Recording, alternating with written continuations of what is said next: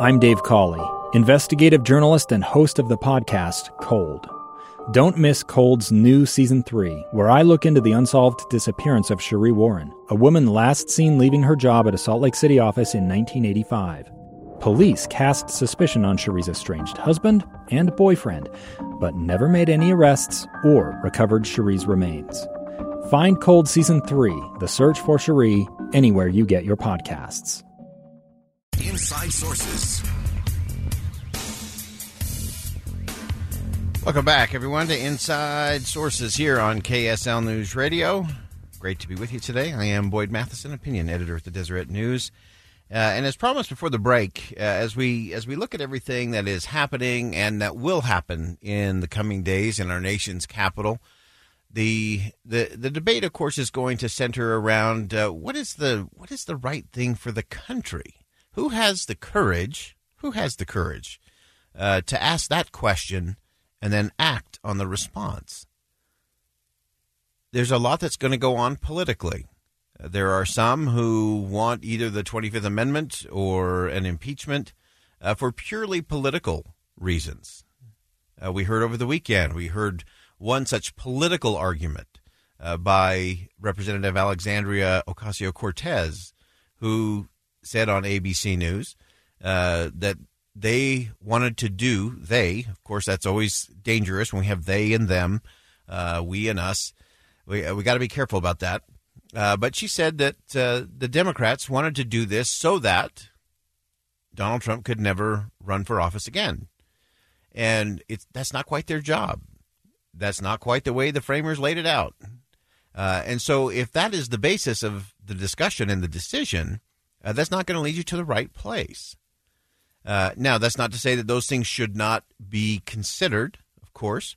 Uh, but the more important thing is are we do we have the courage to ask the hard question and do we have the courage to respond to it uh, i've been talking with a number of people in washington over the weekend many of them grappling with what is the right thing what is the right thing for the country and guess what they don't all agree on what the right thing for the country is not for the political party not for the politician herself or himself, what is best for the country? That has to be the ultimate question.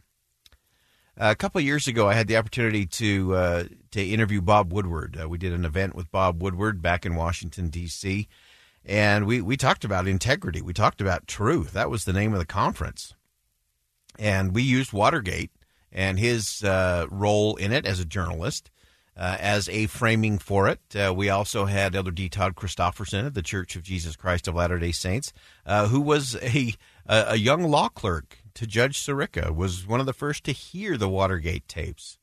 Uh, we also had uh, Mike Dimock from Pew Research Center uh, talking about trust in, in institutions, trust in each other. and these are all really vital things, and we have to learn to suspend judgment and be willing to learn. We have to be willing to learn. We have to be willing to suppose, even for a nanosecond, that we just might be wrong or that somebody else might have a better idea. And that takes a, a bit of humility and a bit of political courage. Uh, it also requires the same in our personal relationships. So, as I was talking with Bob Woodward, uh, I really got fascinating in a fascinated in a, in a singular point of the conversation, and that was that for years, for decades, Bob Woodward believed that Gerald Ford had cut a deal with Nixon. And he said, uh, Woodward said that he thought that uh, Ford's pardoning of Richard Nixon was the final act of corruption and collusion. And and yet Woodward's uh, political and reporter instincts uh, told him there there had to be more to the story, and he he went after it for a long time. And anytime he interacted uh, with the former President Ford, he, he would ask, he would always go back to that question of why? Why did you pardon Nixon? And uh, as uh, Gerald Ford got older, Woodward had this interesting opportunity to meet with him as part of another project uh, several times a month uh, for several months. And he kept going at this question. And at one point, Ford responded and said, Why do you keep asking me that question? And Woodward responded and said, Because I don't think you've answered the question. And so at this point, a, a very aging uh, Gerald Ford laid out how he had rejected he had rejected any thought of gaining the presidency in exchange for a pardon. And then Gerald Ford went on and described his internal thought process of assessing the state of the nation. Uh, of course, the country was exhausted. The country was filled with distrust towards government. Sounds familiar. Ford recognized that if Nixon were in jail and tried, it would lead to years, years of conspiracy theories, angst, anger, and frustration. And he feared that the more important work of the country would remain undone and it would be a distraction and that the trial would further fracture uh, an already divided nation. And so, in that moment, Bob Woodward uh, had a major paradigm shift. He said it was a 180. 180. Because he saw Ford's decision to pardon, pardon Nixon not as corruption, but as the ultimate act of courage and selflessness.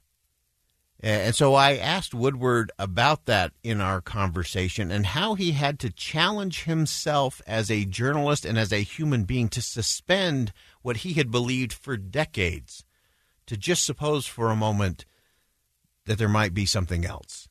As a journalist, it's to try to find out uh, what happened and present it in uh, articles or in books in in the most authoritative way. And I think it's in the end in the hands of citizens to make their own judgment, and they should. But um, I can't step back. We were talking about the Ford pardon of Nixon in 74. I was sure it was corrupt. 25 years later, I investigated in detail what happened and uh, it turns out not to be corrupt. It turns out to be that Ford was operating in what he deemed to be the national interest. So that gives you pause as a journalist.